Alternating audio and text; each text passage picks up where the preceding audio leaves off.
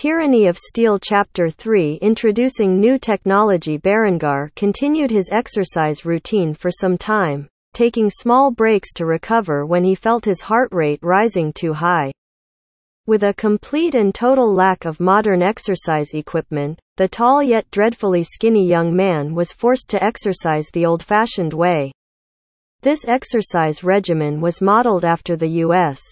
Army's PT standards albeit scaled down to a capacity his frail body and weak heart could handle. As he continued to persevere through a task that was incredibly difficult for the feeble body he currently inhabited, Berengar vowed that when he was able, he would draft blueprints for free weights, kettlebells, and a bench press, which he would deliver to the town's smith and inquire about the feasibility of crafting such items. After all, the technological prowess of this civilization was far from what he would consider being advanced. Lambert gazed upon his sickly older brother's struggle to improve himself from a tower above the castle's courtyard. A frown was spread across his face as his wicked eyes glared menacingly at the sight. This sudden desire for self-improvement did not bode well for his plans. His anger only outmatched his disbelief. After all, Berengar should be dead. The poison that Lambert had used was effective enough to kill a warhorse, yet somehow Berengar was still standing, healthier than ever. All his scheming had gone to waste. The debts he had acquired to assassinate his elder brother remained unpaid, and if he could not become the heir to his father's title, he would be unable to repay them, which did not bode well for his future. However, if he were to attempt to use poison again, it would undoubtedly draw the suspicion of others. Something he wished to avoid. If Lambert were to succeed his father and achieve his aspirations, he would need to devise a new assassination plot. An hour had passed, and Berengar was no longer capable of exercising. His first order of business was to bathe again and get rid of the sweat and grime that accumulated over his body during his workout. The servants were perplexed as to why he desired to bathe twice in one day but followed his orders. After cleansing himself once more, Berengar returned to his room, where he sat at his desk took out a piece of parchment, and began to design blueprints for several of the early innovations he intended to make to the industry. Though Berengar held limited authority within his father's land, he figured at the very least he could negotiate with his father about the implementation of such technology. If his father asked where he found such blueprints, he could simply say he acquired them from a trader from the Far East. After all, similar technologies should exist in China during this time period. The earlier the barony could mass produce steel, the better it was for his plans. The barony of Kufstein was set in the Duchy of Austria.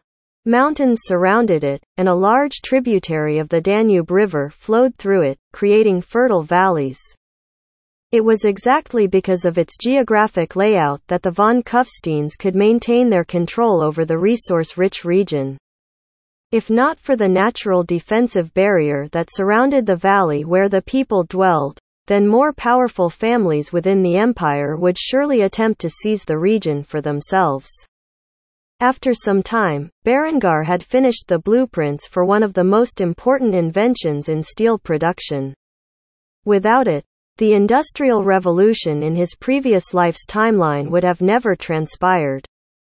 It was known in his previous life as the Bessemer converter, or the Bessemer process. Through this process, one could manufacture 3 to 5 tons of steel in a matter of 20 minutes. The Bessemer process essentially functioned by removing impurities in the iron by oxidation. It utilized airflow through the molten material to achieve this. If one lined the interior of the converter with dolomite or limestone, they could produce a greater amount of slag as the byproduct, which could be used as a cheap phosphate fertilizer. Thus this technology aided in not only industrialization but also agriculture. All of the machine components could be manufactured by a late medieval society, and either horse or water wheel could power it. Obviously, as technology advanced, He could improve it to be powered by steam engines. However, that was a distant dream. He needed an early model built for now. High quality steel was currently a rare commodity. With the introduction of the Bessemer process, he could achieve many things with it, and the uses for high quality steel were endless. Ultimately Berengar would require a blast furnace to convert iron ore into pig iron which was then converted into steel by the Bessemer process. Though in this day and age, the blast furnace should have already been invented. He was certain a resource-rich region like Kufstein would already have one in its local town. If they didn't, he would simply convince his father to build one alongside the Bessemer converter. He developed a second set of blueprints for the blast furnace just in case there was not already one present in Kufstein.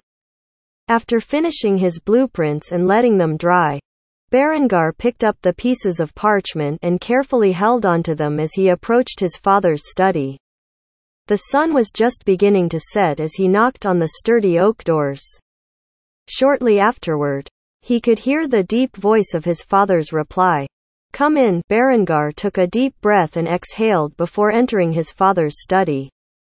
Inside the room was a large desk where his father sat behind. Going over paperwork, a small library within the room covered the walls, mostly filled with books of direct importance to managing the realm's affairs.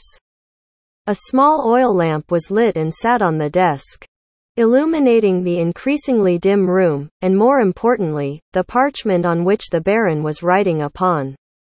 Siegfried did not even shift his glance to his son as he focused entirely on his paperwork. This better be important. Berengar cleared his throat and presented the documents to his father, which he had spent most of the afternoon drafting. I'd like you to take a look at these. It is of dire importance to the production of steel within our realm. Siegfried paused as he heard his son's request and placed his quill down upon the desk. He looked at his son with an interrogating gaze as if questioning whether his time would be wasted by looking over the documents. Nevertheless, he grabbed hold of them and looked them over once or twice before placing them down and sighing. What exactly am I looking at here? Siegfried may have been an efficient statesman and a renowned warrior, but he did not mind engineering. As such, he needed an explanation for the blueprints. Berengar gulped down the saliva which had accumulated in his mouth and began to preach to his father about the beauty of this new invention. Father, with this device, we will be capable of producing vast amounts of high quality steel in a short period of 20 minutes. Not only that, but the byproduct of this device will be able to act as an efficient fertilizer to increase agricultural production. A look of shock appeared across Sieghard's face as he went over the blueprints one more time. Though he did not fully understand what he was looking at, the prospects which Berengar boasted about were simply too good to ignore. However, a sudden question appeared in his mind as he voiced his concern. Where did you acquire this? Berengar was expecting such a question, and as such, spun a large tale of how he encountered some traveling merchant from the Far East, who had traded the blueprints with Berengar for a small fee. Though his father was skeptical of this claim, he had heard the stories of how advanced the Far Eastern countries were and thus decided to act upon Berengar's request. Alright, tomorrow I will summon the best engineer in the region. If he can confirm that this technology is legitimate, then I will implement it as quickly as I am able. Berengar smiled and bowed to his father respectfully, truthfully. This had gone better than he had thought. Thank you for listening to my request, father. With that said, Sigurd picked up his pen and returned to his paperwork. If that is all, then you are dismissed. Berengar bowed once more to the proud Baron before departing from his room with a large grin spread across his face.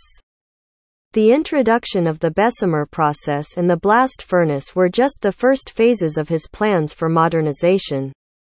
His next goal would be to implement the four-field system and basic irrigation. something which he would not be able to explain by trading with merchants.